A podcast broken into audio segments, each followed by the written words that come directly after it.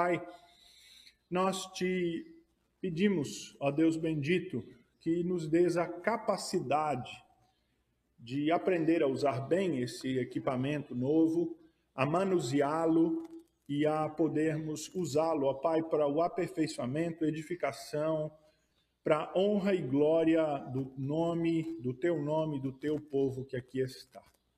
Obrigado, Senhor, porque tu despertaste no coração de irmãos esse desejo de investirem das suas finanças neste recurso material para a tua igreja. Ah, assim, ó Pai, nós clamamos que o Senhor retribua a estes que nos ah, agraciaram, que pensaram na edificação da igreja, que o Senhor retribua a eles segundo a tua boa vontade, ó Deus, ah, não materialmente, mas em graça espiritual, ó Pai. É isso que eu peço. Que o Senhor assim abençoe as suas famílias também. Obrigado, ó Deus, por mais este domingo estarmos aqui. E ao longo de todo esse domingo nos ajuda a guardá-lo, a edificar assim a nossa vida e sermos instrumento de edificação para a igreja, Pai. Nós oramos assim em nome de Jesus. Amém. Amém. A igreja está sobre a face da terra dois mil anos. Dois mil anos. E nesses dois mil anos, a igreja já teve muitos formatos e muitas configurações diferentes. A igreja ela começou se reunindo em pequenos grupos nas casas, ela se reuniu depois em lugares secretos, se reuniu nas famosas catacumbas, né? Eram cavernas subterrâneas que havia nas imediações de Roma e de outras cidades, onde há hoje lá ah, ah, pinturas e onde lá itens e artefatos que mostram que os cristãos se reuniam lá. Aqueles que visitam Roma podem ah, ir a alguma dessas grutas, né, dessas catacumbas e, e lá ver esses artefatos.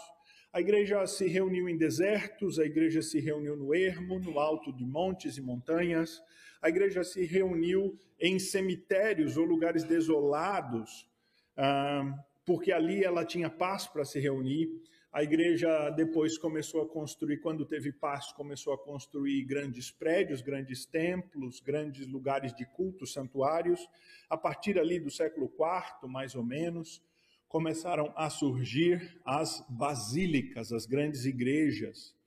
E então ah, muitas configurações a, igreja teve ao longo desses dois mil anos. E nós, nesse ano de 2020, temos um novo desafio para a igreja. Agora, em 2020, nós temos um novo desafio para a igreja. Eu posso dar o meu testemunho pessoal de que tenho vivido na igreja minha vida inteira.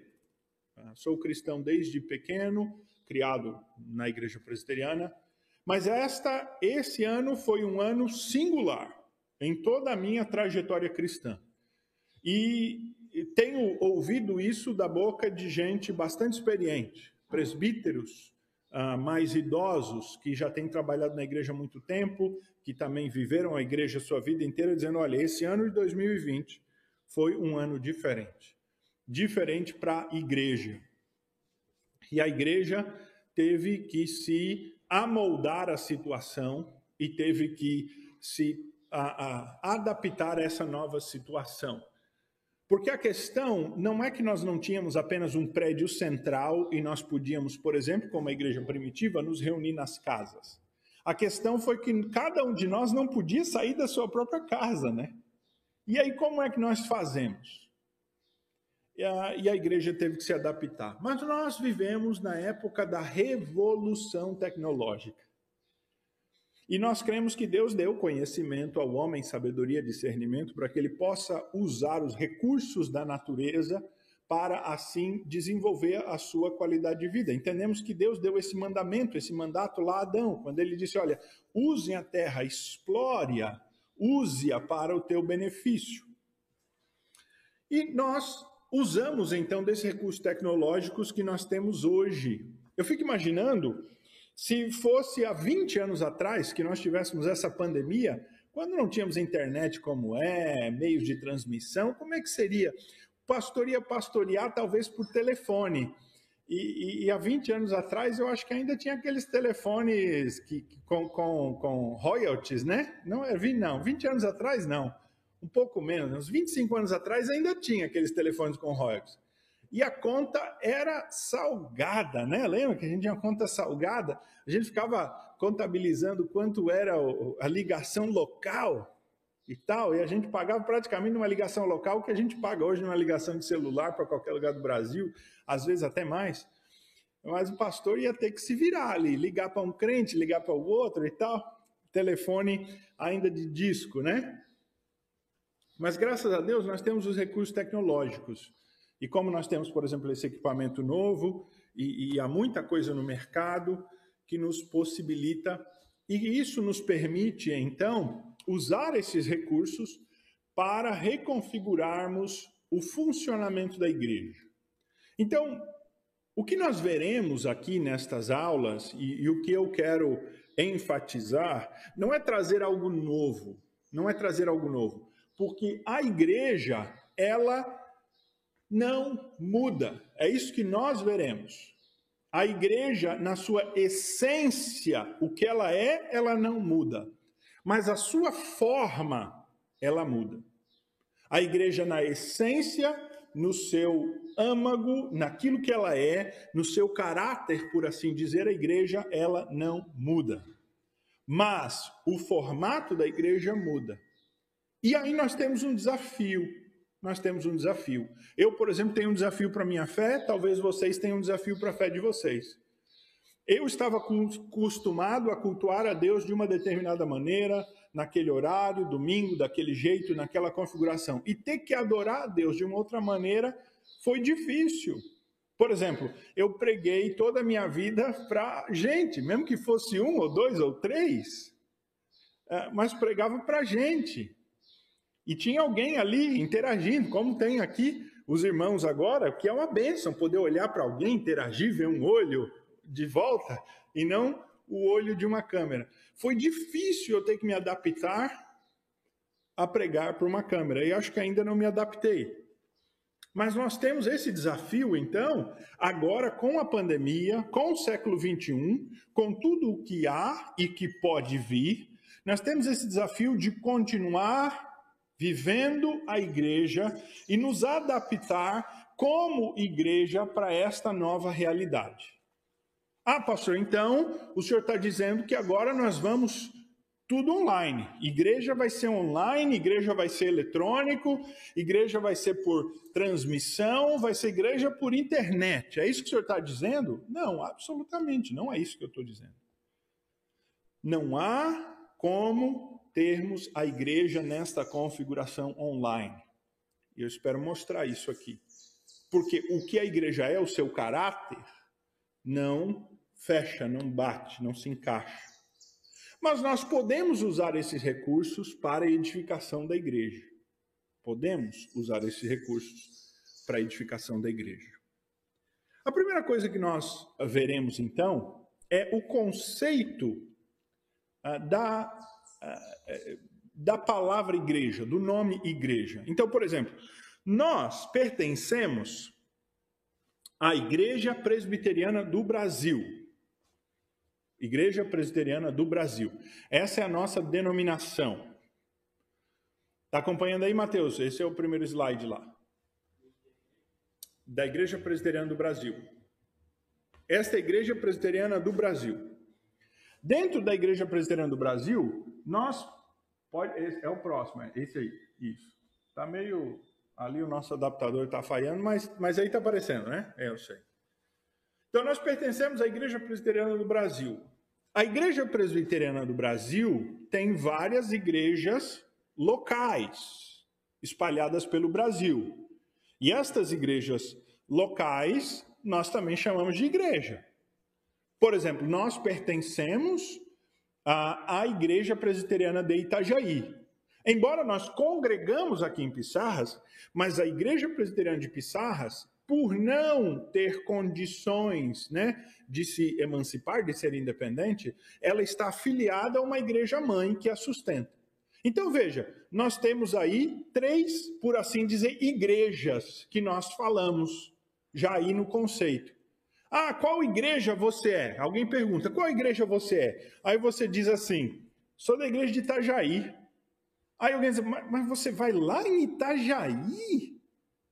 Todo domingo? Não, não, não, peraí. É, a minha igreja sede é Itajaí, mas eu congrego na igreja de Pissarras. Ah, então você é da igreja de Pissarras. Mas, mas qual igreja? Veja, ele diz: você congrega na igreja de Pissarra, mas qual igreja? Aí você diz: não, eu sou da igreja presbiteriana. Veja, você usou a palavra igreja em três maneiras diferentes aqui. Três maneiras diferentes. E aí você diz assim: olha, a nossa igreja, ela fica na rua de trás da Nereu Ramos, bem perto lá da ponte. Ali do lado do Recicle, na frente do CIEF, ali no centro de Pissarras, bem ali na ponte, bem a Pissarras. Você já usou um quarto sentido da palavra igreja, se referindo ao prédio como igreja. Só que nessas quatro maneiras de você e eu utilizarmos igreja, e nós utilizamos, é comum mesmo, nós usamos para quatro sentidos diferentes uma única palavra. Nós usamos a denominação nacional, desculpem, a Igreja Presbiteriana do Brasil, no sentido de igreja. A, tecnicamente, nós falaremos a minha denominação. Oi? Está aí dentro dessa mala, Matheus. Está aí dentro dessa mala. É um carregador quadradinho. Irmãos, é assim mesmo, é ao vivo, nós estamos configurando, vendo as coisas, ajeitando ali. Então veja, voltando aqui, nós utilizamos a palavra igreja de diversas maneiras. Usamos para a Igreja Presbiteriana do Brasil, como eu estava falando aqui. Mas tecnicamente, essa é a nossa denominação. Denominação. Quando nós falamos da Igreja Presbiteriana de Itajaí, nós estamos falando da nossa igreja local, onde eu estou arrolado. Nós chamamos, né? Seria a minha igreja local. Só que a minha igreja local não é necessariamente onde eu frequento. A igreja que eu frequento é, digamos, aquela parte do corpo de Cristo onde eu encontro a comunhão dos santos, que é aqui em Pissarras. Então veja que o sentido de igreja é muito variado, mas a gente tem que ter em mente que na Bíblia, na Escritura, igreja é uma coisa só. Quando Simonton chegou ao Brasil, lá em 1859, nós acabamos de celebrar agora ah, em, em agosto, né? 161 anos da Igreja Presbiteriana no Brasil, Simonton não veio trazer a igreja, uh, desculpa, ele não veio trazer a denominação presbiteriana. O seu propósito não era presbiterianizar o Brasil. A gente gosta de ser presbiteriano, né? Eu tenho uh, muito orgulho eh, da minha, da minha tradição presbiteriana. Uh, de como as coisas são na igreja presbiteriana, orgulho no bom sentido, viu, irmão? Não tome aí no, no sentido pejorativo, não. Ah, no sentido de né, termos esse, essa alegria de participar de uma denominação séria. Mas o nosso objetivo nunca é, como não foi de Simonton, da gente presbiterianizar ao mundo. Quando eu evangelizo alguém, eu não quero evangelizar alguém para ele ser presbiteriano. Essa é a nossa diferença das seitas. Quando as seitas evangelizam alguém, ela quer formatar o camarada naquela sua seita. Veja, se nós pregarmos o evangelho para alguém hoje, e essa pessoa não vir para a nossa igreja, mas for para uma outra igreja que prega Jesus Cristo como Deus, Senhor, Salvador, e ela lá se converter, ou, ou ela lá se firmar, amém, glória a Deus, glória a Deus. Porque nós temos esse conceito de que a igreja é do Senhor, ela é muito mais ampla do que a nossa denominação, e quando o nosso pioneiro presbiteriano chegou ao Brasil, seu objetivo não era estabelecer aqui uma instituição, uma organização presbiteriana, mas levar o nome de Cristo e assim abrir igrejas igrejas que pertencem primariamente ao Senhor Jesus. Hoje a nossa denominação ela é formada então por mais de 4 mil igrejas locais. 4 mil igrejas locais. Só que estas 4 mil igrejas locais, espalhadas pelos municípios aí desse nosso vasto Brasil, elas formam a denominação nacional, mas cada uma delas pertence também à igreja visível, que é está espalhada por toda a face da terra e pertence então à igreja espiritual universal que contém inclusive aqueles que já estão nos céus. Portanto, atenção, atenção. É muito importante que a partir de agora, quando nós falarmos de igreja nesse estudo e nesses estudos, nós não estamos falando da nossa denominação, Igreja Presbiteriana do Brasil. Nós também não estamos falando de igreja no sentido de Pissarras ou de Itajaí, de igreja local.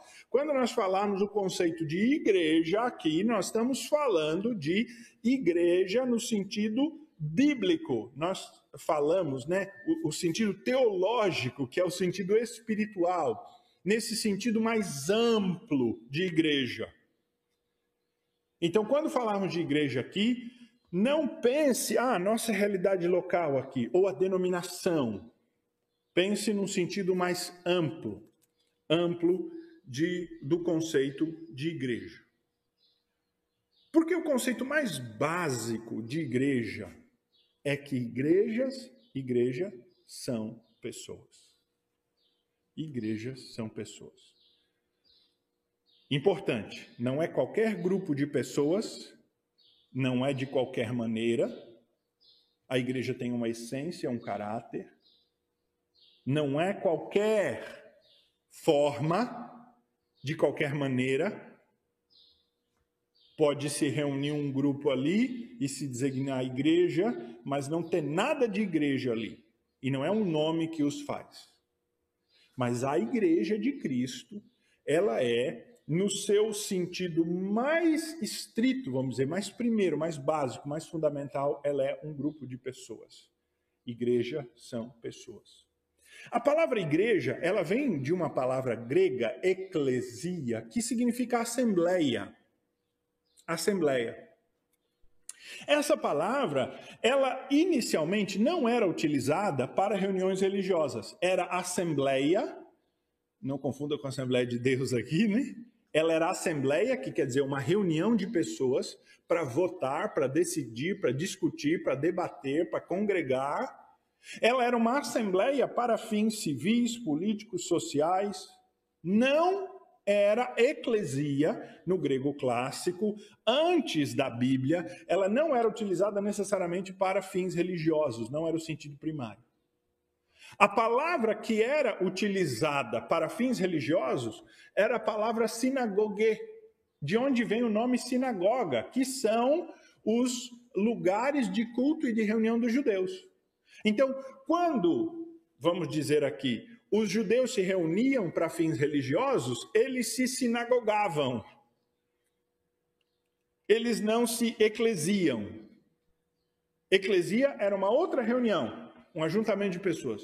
Só que quando a igreja foi formada, o Senhor Jesus e os apóstolos, eles passaram a utilizar a igreja ou a, a reunião, o grupo dos cristãos, não com o termo sinagoga, mas como o termo eclesia.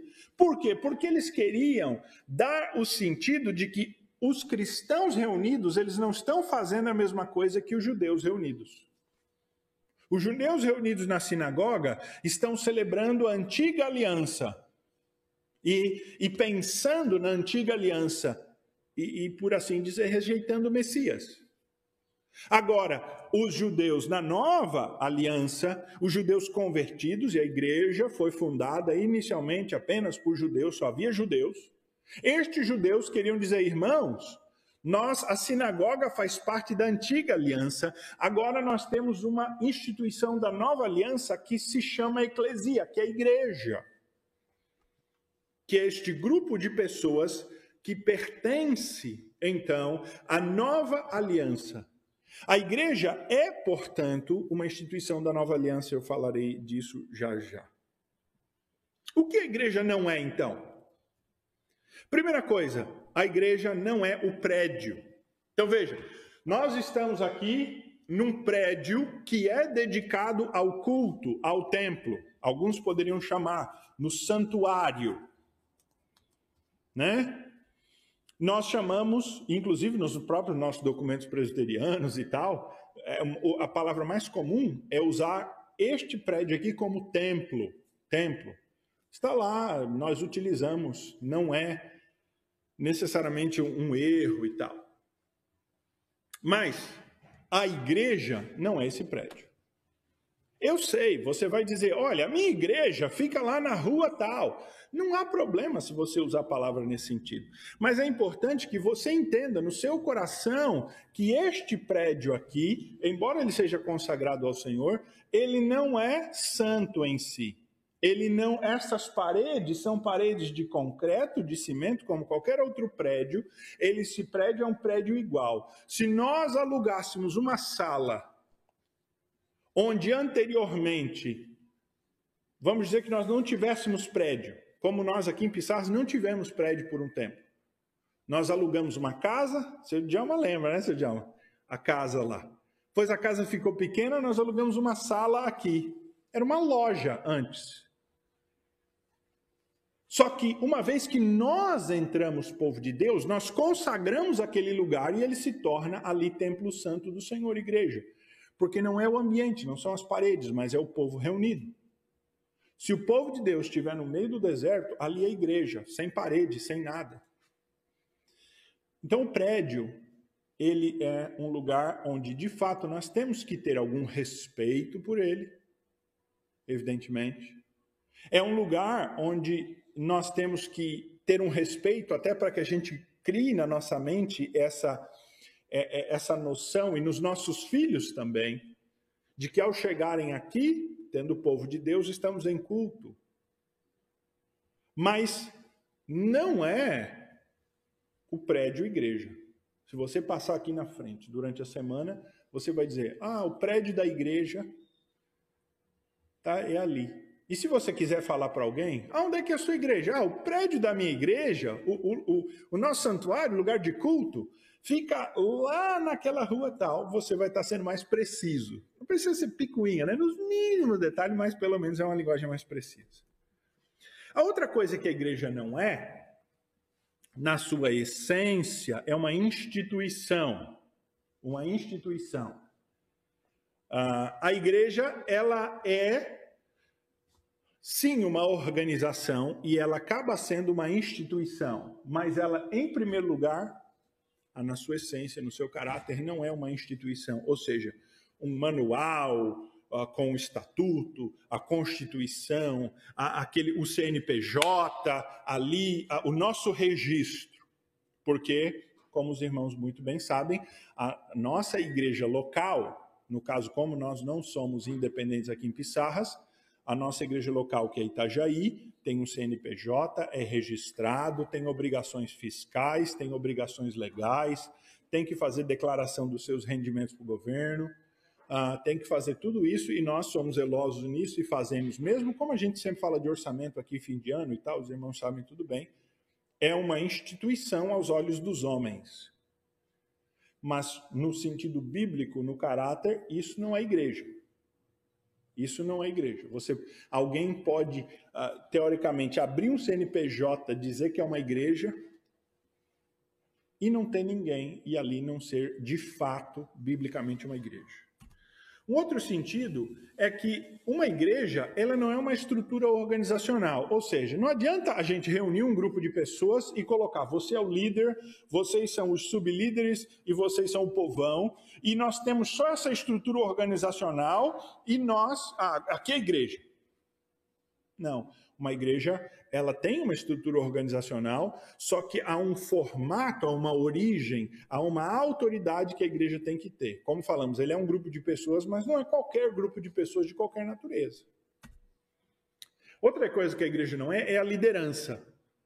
Então, um camarada que é líder aqui nessa igreja, ele briga com alguém, vamos dizer, ele se descontenta, então ele vai lá para o bairro e ele abre uma igreja lá. Ele aluga uma sala, compra os móveis e ele bota um púlpito e ele abre lá e ele começa a pregar. Ele bota o nome Igreja Presbiteriana Independente ou, ou, ou Renovada, ou da Restauração ou da Renovação. Então ele vai fundar a sua igreja. Então o líder sai daqui, ele fundou uma igreja. Isso não é igreja. Não é assim que se funda a igreja. A igreja não se abre assim. Uma pessoa não faz igreja. Não é a liderança que configura, que define igreja. Como falamos, igreja são pessoas. Mas ela não começa de cima para baixo. Ela começa do povo para a igreja. Na verdade, essa é uma das nossas grandes diferenças com a doutrina da igreja no catolicismo. No catolicismo, se só tiver o clero, já tem igreja. Se só tiver o clero, já tem igreja. Então, por exemplo, se numa cidade não tem ninguém e chega um bispo, um padre, e ele uh, constrói uma capela e ele começa a realizar cultos, na doutrina católica, no conceito católico, ali tem igreja. Pode não ter ninguém, não frequentar ninguém. O padre pode, pode fazer a missa e não entrar uma alma viva, mas ele está ali e ele é a igreja, e ali é a igreja. É a igreja do, do um, que é a igreja do clero. Ele que define a liderança, não para nós. A igreja tem que ter liderança, mas tem que ter povo. A igreja também não é um movimento livre. Tem é, é, vários desses movimentos livres aí que eu vejo. Ah, pessoal que se reúne numa chácara lá no fim de semana. Aí eles têm. Como, como ah, eu pergunto, ah, você é cristão e tal, tudo mais. Qual a igreja que você vai, né? Qual a sua denominação e tal? Não, é, não tem denominação. Ah, a gente vai no, no, no, no num grupo lá de cristãos. Mas, mas como assim num grupo de cristãos? Não, é, não tem nome. Mas como assim não tem nome? Não, é, é, é, é, só um grupo de pessoas que, que serve a Cristo e que se reúne. Mas, mas como isso? Não, é que essa é a filosofia. É, é não ter placa. Não ter placa. Não ter. Ah, é, é um movimento livre. Meio, meio aqui o cristianismo hippie, né? Paz e amor, nós só vivemos juntos, vamos viver e tal. O que acontece normalmente com esses movimentos é que na medida que ele cresce ou tal, aí tem que escolher um líder. Porque alguém tem que chegar antes, alguém tem que ajeitar as coisas, alguém tem que ficar depois, alguém tem que limpar. Aí daqui a pouco começa a ter uma arrecadaçãozinha. Aí daqui a pouco tem que escolher pessoas para coordenar áreas específicas. Aí o que acontece com esse movimento livre? Ele possa virar uma instituição também. Normalmente é assim, é isso que acontece, não há, outro sentido. Então, uma igreja não é um prédio, não é uma instituição, não é uma, igreja, uma estrutura organizacional, não é a liderança, não é um movimento livre. A igreja é o povo de Deus da nova aliança. Basicamente resumido é isso. Israel era o povo de Deus da antiga aliança. Israel era o povo de Deus da antiga aliança. Se nós pegarmos Gênesis 12, onde Deus chama Abraão e diz: Abraão, de ti farei, uh, farei de ti uma bênção para as nações. E depois que Deus liberta o povo de Israel, lá em Êxodo 19, quando Deus faz uma aliança com o povo, lá em Êxodo 19, Deus diz que eles seriam uma nação de sacerdotes que Deus escolheu para então alcançar as nações. Esta é a palavra de Deus, lá em Êxodo ah, 19. Diz assim: Ele diz: Agora, versículo 5 de Êxodo 19: Se diligentemente ouvirdes a minha voz e guardardes a minha aliança, então sereis a minha propriedade peculiar dentre todos os povos porque toda a terra é minha. Vós me sereis reino de sacerdotes, nação santa. São estas as palavras que falarás aos filhos de Israel. Então, são as palavras que Deus deu a Moisés para fazer aliança com o povo, e nessa aliança com o povo de Deus, este povo de Deus reconfigurado, agora que Deus estava tirando do Egito e estava levando para a terra da promessa e daria a eles uma terra, daria agora a eles a leis. Deus está renovando a sua aliança e dizendo: Olha, vocês vão ser a minha nação peculiar, o meu povo peculiar. Mas veja que Deus está dizendo aqui que Deus não queria apenas se relacionar com Israel, mas que Israel seria uma bênção para todos os outros povos, como através de Abraão. Acontece que Deus usou o povo de Israel, que era uma etnia, que partiu de uma família, que tinha uma conexão de sangue, sim, muito embora qualquer outro pudesse se tornar um judeu, se proselitizar, mas é, originalmente era um povo, Deus usou esse povo na antiga aliança em Israel mas agora na nova aliança, Deus, ele traz uma nova configuração para o seu povo, e essa nova configuração é a igreja. Lembra que nós falamos aqui agora há pouco que o termo que os primeiros cristãos ah, utilizam para se definir é eclesia, igreja. Não é mais Israel. Eles não usam somos o Israel. Com raríssimas exceções no Novo Testamento, ah, quando eles se dizem povo de Deus, ah, quando pensa-se em povo de Deus, é igreja. Não se pensa mais na etnia israelita, judaica. Então, Deus configurou o seu povo na antiga aliança como Israel, e agora na nova aliança, o povo de Deus é a igreja. A igreja agora é a nação santa, o povo de propriedade exclusiva de Deus. É isso que o apóstolo Pedro, lá no Novo Testamento, vai dizer acerca de Israel. O apóstolo Pedro vai utilizar esse texto e vai citar esse texto lá em 1 ah, Pedro 2, versículo de número 9, o apóstolo Pedro vai utilizar o mesmo texto de Êxodo e ele vai dizer: Vós, porém, sois raça eleita, sacerdócio real, nação santa, povo de propriedade exclusiva de Deus, a fim de proclamar as virtudes daquele que vos chamou das trevas para a sua maravilhosa luz. Veja, vós, sim, que antes não erais povo, mas que agora sois povo de Deus que não tinhas alcançado misericórdia, mas que agora alcançastes misericórdia. Veja que o apóstolo Pedro está utilizando o mesmo texto da aliança com Israel, lá de Êxodo 19, para aplicar agora à igreja do Novo Testamento. E quem é a igreja? É aqueles que antes não eram povo, ou seja, não eram judeus, não pertenciam à aliança, eram estranhos às promessas e que agora foram enxertados, foram trazidos para dentro. É exatamente isso que o apóstolo Paulo fala em Efésios capítulo 2. Veja aí, ah, se você está com a sua Bíblia na mão, Efésios capítulo 2. Ele diz assim: E vindo, lembra, a igreja de Éfeso é uma igreja pagã, uma igreja necessariamente, né, não pagã.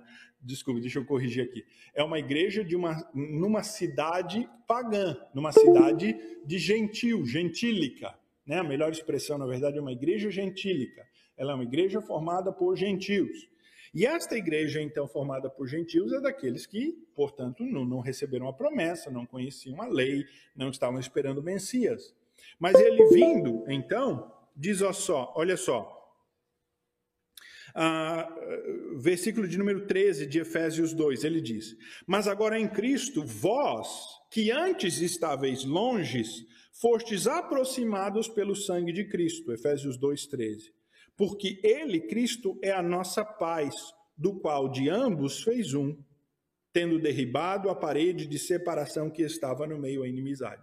Então veja, agora o que o apóstolo Paulo está dizendo é: na antiga aliança, o povo de Deus era um povo de uma determinada etnia. Ah, quer dizer que ninguém podia ser israelita? Podia. Um povo de outra nação podia se converter e se tornar israelita. Mas ele, ao se converter e se tornar israelita, ele tinha que rejeitar a sua identidade inicial, ele ah, ah, teria que ser circuncidado, adotar os hábitos alimentares, de vestimenta, de cotidiano, receberia um nome um nome agora judeu, e esta pessoa então se tornaria, a partir daquele ponto, inteiramente judaica, era um prosélito.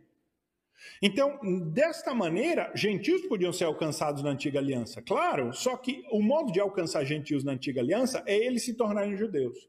Agora, na nova aliança, não. O apóstolo Paulo está dizendo que o Senhor Jesus vindo derrubou a parede de separação, agora não tem mais judeu e não judeu, agora é tudo um povo só, e este um povo só é um único corpo. Ele diz que Cristo, então, versículo 16, reconciliou ambos em um só corpo de Deus por intermédio da cruz, destruindo por ela inimizade. E vindo, evangelizou paz a vós outros que estáveis longe, e paz também aos que estavam perto, porque por ele ambos temos acesso ao Pai em espírito. E já não sois estrangeiros e peregrinos, vocês efésios, gentios, que antes eram pagãos, vocês já não são mais estrangeiros e peregrinos, mas vocês são concidadãos dos santos, ou seja, dos judeus convertidos, e sois família de Deus. Gentios e judeus são agora colocados dentro de um mesmo grupo que se chama igreja, que é o povo de Deus da nova aliança, do qual eles fazem parte como família de Deus e que está sendo edificada então sobre o fundamento dos apóstolos e profetas, mas Cristo é a pedra angular. Então veja, a igreja, ela é este povo de Deus, o povo de Deus, eu digo, o povo de Deus 2.0, né? O povo de Deus aperfeiçoado, da nova aliança, que substitui as restrições do povo de Deus da antiga aliança. Ou seja, o que eu estou querendo dizer, e eu não vou entrar em detalhe nisso, porque não é o nosso tema, é que Deus não tem mais propósito para Israel. Todo o propósito que Deus tinha para Israel se cumpre na igreja. Porque a igreja, ela foi fundada por judeus. No começo, a igreja só pertencia a judeus. O Messias é judeu. A lei que funda a igreja é a lei de Moisés, é a lei judaica. Nós continuamos lendo a Torá. Nós, ao termos o Novo Testamento, não jogamos o Novo Testamento fora, dizendo assim, não, isso aqui não precisamos mais. Nós continuamos lendo o Antigo Testamento. Nós nos consideramos a continuidade desse movimento do Antigo Testamento. Mas a aperfeiçoação dentro do plano de Deus, o aperfeiçoamento, a aperfeiçoação não existe, né? O aperfeiçoamento do povo de Deus, o plano, o novo plano. Deus não tem mais uh, em, no que diz respeito à salvação. Eu acho que Deus continua mantendo algumas das suas promessas para com Israel. Deus continua mantendo algumas das suas promessas para com Israel. Mas no plano espiritual, se um judeu hoje quiser servir a Deus, ele não serve a Deus com um messianismo judaico. Ele serve a Deus como igreja. Ele entra para a igreja. A igreja é o povo de Deus, do novo e do da nova aliança, do novo tempo. Na nossa doutrina, e eu vou parar, esse vai ser o último ponto que eu vou explorar aqui, hoje, nós fazemos duas distinções uh, conceituais sobre o que é igreja: a igreja invisível e a igreja visível. Tá? Os slides estão rodando, Mateus. Aí, no, na transmissão, na transmissão está dando? Tranquilo, tranquilo. Não faz mal. Então nós temos duas, só os irmãos que estão aqui que estão sendo prejudicados, não estão podendo ver ali. Mas é, é esse conector aí que está bem ruim. Ele eu acho que está quebrado, na verdade, nós vamos até que ver um, ver um outro conector desse aí. Igreja invisível, igreja visível. Está no primeiro, que tem os dois. Então, na nossa doutrina, nós, nós, nós fazemos uma, uma distinção entre o conceito de igreja invisível e igreja visível. Ambas formam o conceito mais absoluto, mais total de igreja. O que é a igreja invisível, então? Próximo slide. A igreja invisível, a definição, e esta vem da nossa confissão de fé, né? A nossa confissão de fé, ela diz o que a igreja invisível é. Ah, e esse é aquele slide de Mateus que tem a igreja invisível e a definição em cima.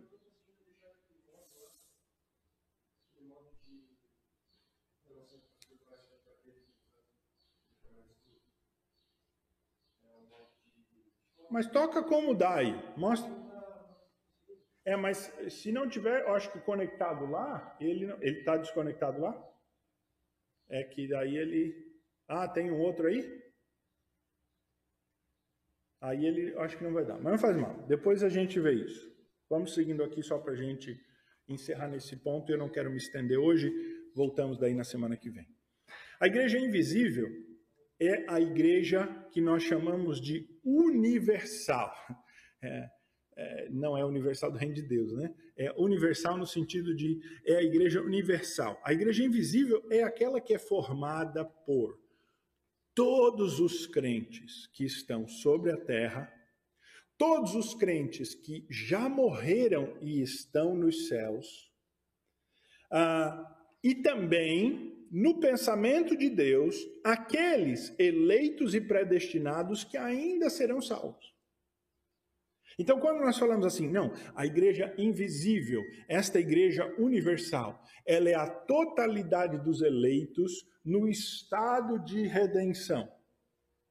No estado de redenção. É todos aqueles que, congregados debaixo de Cristo, como seu cabeça, como a esposa do corpo, é aquele que estão debaixo de Cristo, que enche, que planifica, que dá vida a todos. Então, esse é um primeiro conceito que os teólogos ah, criaram, que é um conceito, ah, às vezes, difícil de ser entendido, mas é esse conceito de a igreja total, é a igreja geral, é a igreja, vamos dizer, final, é o número total de todos os que estão na terra, e aqui servem a Cristo, dos que estão nos céus e dos que serão salvos. Mas veja, há uma diferença aqui do outro conceito. A igreja invisível, ela só é composta pelos verdadeiros crentes, não tem joio no meio. A igreja invisível, ela é composta por aqueles que verdadeiramente foram transformados. Pode ser que alguém faça parte da igreja invisível, mas nunca tenha se tornado membro de uma igreja local. Por exemplo, desde que ele se converteu ao Senhor Jesus, ele entregou a sua vida ao Senhor Jesus, ele faz parte, é este grande rebanho, é o rebanho do Senhor Jesus, é o chamado igreja invisível. Mas o conceito que eu gosto mais e que nos ajuda a compreender é um conceito daí de igreja visível. A igreja visível. Essa igreja visível, ela é também universal, em certo sentido. Ela é universal porque ela se estende por toda a terra, a todos os povos, todas as nações, todas as línguas, toda a extensão geográfica. Se algum dia nós colonizarmos Marte ou a Lua, lá, tendo cristãos, vai ter igreja também, vai se estender geograficamente até para lá. Só que esta igreja visível, ela é a igreja que está como instituição sobre a terra. Instituição sobre a terra. Ela é formada por todos aqueles que estão espalhados pelo mundo e que professam a verdadeira religião e pelos seus filhos. Dentro da igreja visível, podem haver incrédulos. É um incrédulo de coração, mas que está sentado no banco, ele pratica o que um cristão pratica, ele fala o que o cristão fala, mas no seu coração, no fundo, é aquilo que nós falamos, ele não foi convertido, ele só foi convencido. Então, neste sentido, esse faz parte desse conceito de igreja invisível. Então, a igreja invisível, ela é aquela que está, a igreja visível, desculpa, é aquela que está sobre a face da terra, é aquela que está aí, todo mundo vê, ah, é, e são aqueles que professaram verdadeiramente a fé no Senhor Jesus. Ah, e ela é a este sentido orgânico, institucional, de povo sobre a terra. Esta é a igreja visível que nós acabamos de ler aqui em Efésios, e nós poderemos ver isso em 1 Coríntios 2, Mateus 13, 24 a 30, mas vamos parar por aqui para nós continuarmos. Então, a igreja, irmãos, para concluirmos este, essa nossa aula de hoje, esse aspecto de hoje, a igreja, ela é um grupo de pessoas sobre a terra que tem um determinado formato, que tem um determinado, uma determinada característica. Ela não é um prédio, ela não é uma mera instituição, ela não é uma organização, um organograma, uma liderança. A igreja é um grupo de pessoas, mas é um grupo de pessoas numa determinada condição. Que nós vamos continuar e vamos ver na semana que vem. É preciso ter verdade e justiça naquele grupo, verdade e justiça de Cristo para que haja igreja. Alguém pode usar o nome de Cristo e não estar usando verdade e justiça, ali não é igreja. Se alguém, por exemplo, ah, os nazistas, durante o período da Segunda Guerra e, e no, no, no desenvolvimento do partido nazista lá na Alemanha, eles ah, fundaram uma igreja. Então, o partido nazista tinha uma igreja. Era a igreja do partido. Na verdade, era a igreja do Estado. E todo mundo que queria professar o seu cristianismo tinha que professar o seu cristianismo ah, pelo Estado ali. E eles se diziam cristãos, né? cristãos evangélicos, de viés luterano, inclusive, muito apoiados por pastores luteranos. Então, veja, essa igreja é a igreja de Cristo, só porque tem o um nome de cristão, diz que serve a Cristo, mas que acobertava e participava de todo tipo de atrocidade e barbaridade? Não. Porque a igreja de Cristo, como eu falei, ele é um grupo de pessoas que se reúnem no nome do Senhor Jesus, mas que tem que ter algumas características, algumas características. E nós veremos aqui essas características no futuro, que elas são fiel pregação da palavra, correta administração dos sacramentos e aplicação da disciplina. Está bem lá para frente, Mateus, mas não precisa nem te preocupar. Então, a igreja verdadeira, ela precisa ter marcas. Ela é um grupo de pessoas que está debaixo do senhorio de Cristo e que sobre a terra tem algumas marcas. Certo? Por último, então, o que eu queria dizer é tem um slide aí, Mateus. A igreja fornece o ambiente ideal para nutrição e crescimento espiritual. Este é um último slide. Irmãos, a igreja que está sob a terra, ela existe por um propósito. E o seu propósito é ser o ambiente para nutrição e crescimento espiritual de cada cristão. Ela tem esse propósito. O que quer dizer que todo cristão precisa da igreja. E a igreja precisa, evidentemente, de mais e mais cristãos que venham e sirvam. Mas, sob um aspecto, né, sob o viés de uma única mão, todo cristão precisa da igreja. E nós veremos ao longo desses estudos por que, que um cristão precisa da igreja. Mas todo um cristão precisa da igreja. Ele precisa. O que, que quer dizer precisa da igreja, pastor? Bom, ele precisa ser batizado e professar sua fé e entrar no corpo de Cristo. Ele precisa ter uma liderança espiritual sobre a sua vida. Ele precisa estar congregado com um grupo de cristãos, tendo comunhão com este grupo de cristãos. Onde ele vai ser servido e onde ele vai servir.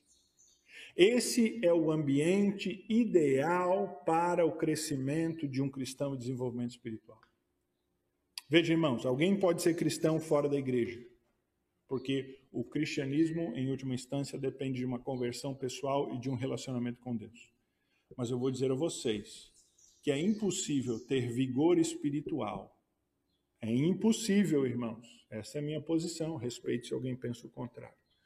É impossível que alguém tenha um vigor espiritual e viva uma vida de fato plenamente em Deus, hum, de uma maneira monástica, asceta, se isolando, vivendo sozinho. No nosso caso de hoje, assistindo cultos pela internet, estando ali, estando aqui, sem estar filiado a um corpo. Isso não quer dizer que um cristão ah, precise estar junto. Pode ser que um cristão esteja doente e não possa vir à igreja por um bom tempo, ou como agora na pandemia, ele está, de uma certa maneira, secluso em casa, mas continua conectado em relacionamento, em autoridade espiritual, em submissão, em comunhão pelos meios eletrônicos a um corpo e a uma igreja. É nisso que eu disse o formato de se reunir e da gente buscar a comunhão e da gente buscar relacionamento, ele vai ter que ser adaptado. Mas a necessidade de viver a igreja, de servir na igreja, de estar na igreja, ela continua sendo a mesma igual para a nutrição de cada cristão, de qualquer cristão, de qualquer pessoa. Nesse sentido, irmãos, a igreja fornece o ambiente ideal para a nutrição e o crescimento espiritual. Você precisa da igreja. E a igreja também precisa que você a edifique com seus dons e talentos. Vamos concluir com uma oração? Pai, eu peço que o Senhor nos desperte para com sabedoria e discernimento para como devemos viver a igreja e servir e ser servido nestes dias de pandemia, nestes dias, ó Deus, tão estranhos e diferentes que vivemos. Nós te louvamos a Deus pelos recursos que temos, que o Senhor coloca ao nosso dispor, para continuarmos edificando a igreja. Pedimos-te a sabedoria para fazer o bom uso deles. Mas eu peço ao Pai em especial por aquele que está em casa desanimado a Deus, daquele que de fato enfraqueceu-se na fé por estar distante da igreja nesse período de pandemia, distante fisicamente da igreja por aquele, Pai, que talvez desiludido, até por um relacionamento que o feriu na igreja, pense que a igreja, que ele pode ficar fora e, e manter a sua vida e nutrir-se, ó Deus, tem misericórdia deste. Dá-lhe a convicção de que ele precisa da igreja, precisa viver a igreja e que mesmo, ó Deus, essas feridas quando restauradas, ó Deus, quando há perdão e reconciliação, elas servem para o crescimento espiritual e isto é vivido no ambiente da igreja. Ó Pai, sei com aquele que está tão ameaçado e, tão ah, ah, tentado, ó Deus, pelos pecados, pela atração do mundo, que não tem mais desejo de vir à igreja, não tem mais apelo a Deus. Dá-nos Mostra-nos, ó Deus, como vamos restaurá-lo, como vamos poder ajudá-lo. E com teu Santo Espírito, fortalece o seu coração. Ó Pai, seja com o teu povo, espalhado pela face da terra, mas em especial com a nossa congregação aqui, com a nossa igreja, com este povo que se reúne aqui, Navegantes, Penha, Pissarras, Barra Velha, São João, Taperiú, com este povo que se reúne nessa parte do corpo de Cristo. Ó Deus, nos edifica Ó Deus, estamos aqui para servir no teu nome e não para a glória de homens, queremos fazer a tua obra. Assim, dá-nos a força, ó Pai. Nos faz crescer espiritualmente, também em números, nos faz desenvolver espiritual. Ó Deus, usa-nos como voz proclamadora profética aqui nestas cidades, ao teu povo como sal e luz. Assim, ó Pai, que o nome de Cristo seja glorificado na nossa igreja local. Nós pedimos as tuas bênçãos sobre esse domingo e sobre tudo que fizermos. Fica conosco, abençoa cada família, ó Deus, e mais à noite nos traz para o culto. Nós te clamamos assim em nome de Jesus, nosso Salvador, o Senhor da igreja. Amém.